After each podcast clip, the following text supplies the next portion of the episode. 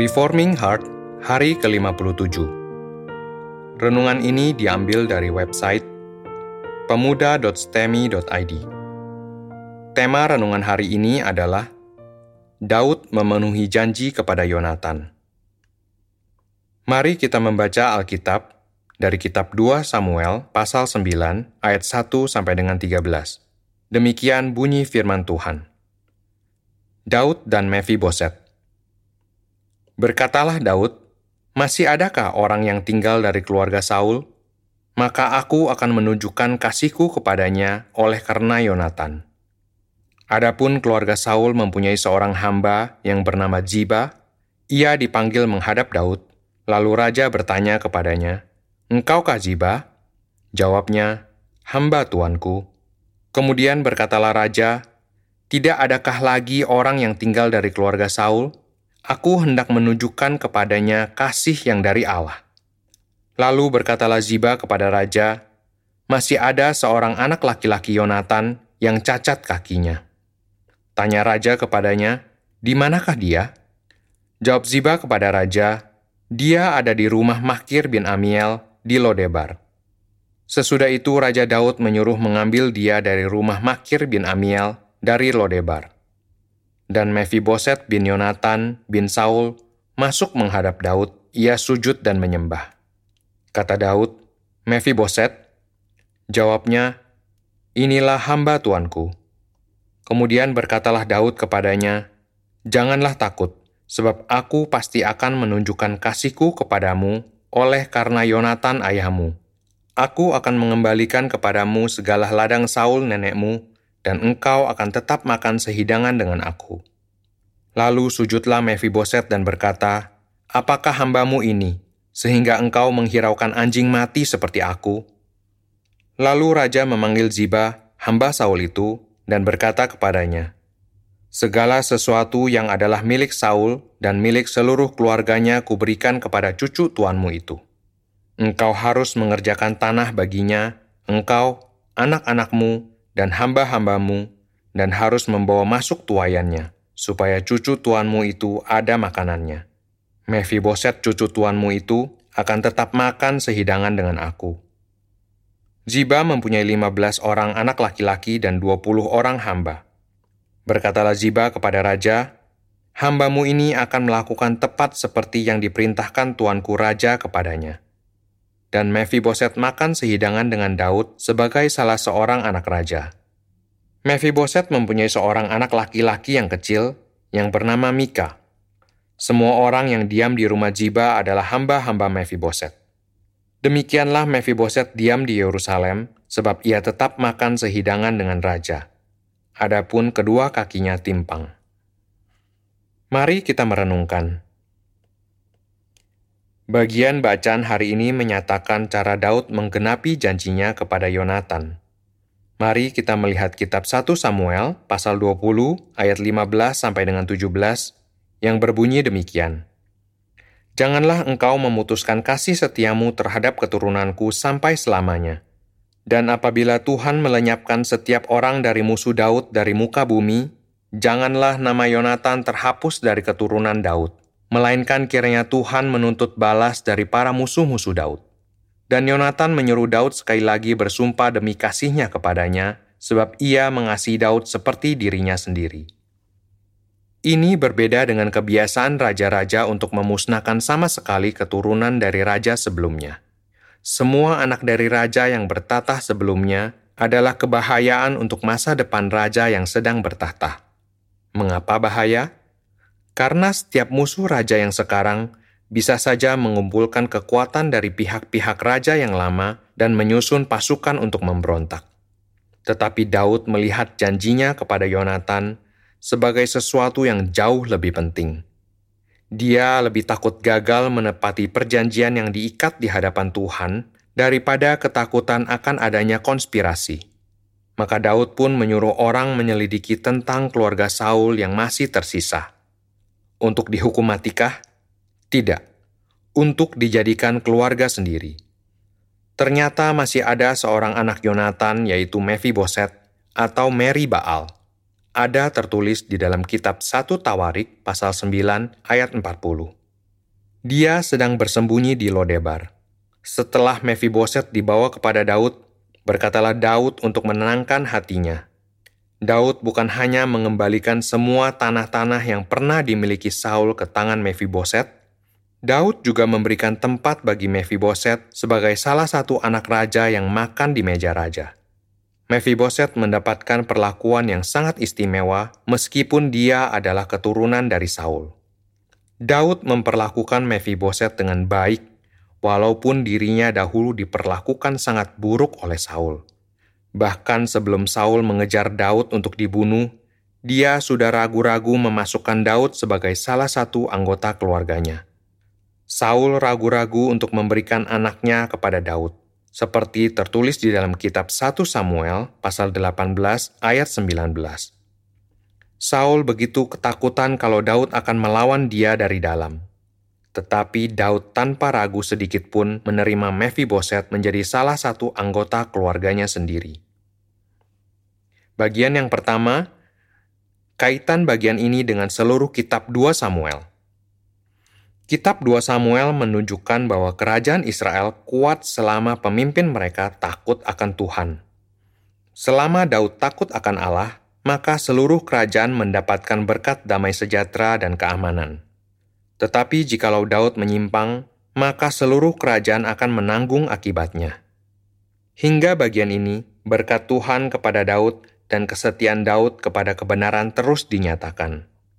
Daud tidak melakukan apa pun tanpa bertanya kepada Tuhan. Daud juga mempertahankan kebenarannya dengan menjadikan Mephiboset salah satu anak angkatnya. Ini menandakan bahwa Daud bukan hanya taat kepada perjanjian yang telah dibuatnya, tetapi dia juga dengan setia berusaha memenuhi apa yang telah dia janjikan sebelumnya. Mengambil Mephiboset dan memberikannya belas kasihan bukanlah kewajiban dia sebagai raja pada waktu itu. Satu-satunya orang yang tahu tentang perjanjian ini, yaitu Yonatan, telah mati. Tetapi kesetiaan Daud dengan menghormati perjanjian yang telah dibuatnya, membuat dirinya layak menjadi raja yang memimpin Israel. Daud menghormati perjanjiannya dengan Yonatan sebagai suatu perjanjian yang diikat di hadapan Allah. Mari kita melihat kitab 1 Samuel pasal 23 ayat 18 yang berbunyi demikian. Kemudian kedua orang itu mengikat perjanjian di hadapan Tuhan, dan Daud tinggal di Koresa, tetapi Yonatan pulang ke rumahnya. Bolehkah seorang raja, pemimpin umat Tuhan, menganggap rendah perjanjian yang pernah diikatnya sendiri? Tidak. Daud setia kepada perjanjian yang diikatnya, sama seperti Tuhan juga setia dengan perjanjian yang diikatnya dengan umatnya. Berbeda dengan Saul yang sangat mudah mengabaikan apa yang telah dia janjikan, Daud menempati apa yang telah diikatnya. Bagian ini merupakan salah satu kisah yang menyatakan kesetiaan Daud kepada kebenaran sebagai alasan mengapa Israel begitu diberkati. Tidak mungkin seorang raja yang bertindak sembarangan akan membuat seluruh rakyat Israel mendapat penyertaan Tuhan. Sepanjang kitab ini dinyatakan bahwa bila Daud tetap setia kepada kebenaran, maka seluruh Israel mendapatkan penyertaan dan kemenangan dari Tuhan. Tetapi jika tidak, maka kerajaan itu goncang. Kita akan melihat dalam bagian selanjutnya bahwa kejatuhan Daud akan berpengaruh kepada seluruh kestabilan bangsa Israel. Bagian kedua, apakah yang dapat kita pelajari?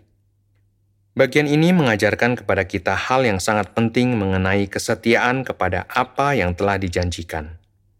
Hal ini dapat kita pelajari dari kesetiaan Daud terhadap perjanjiannya dengan Yonatan.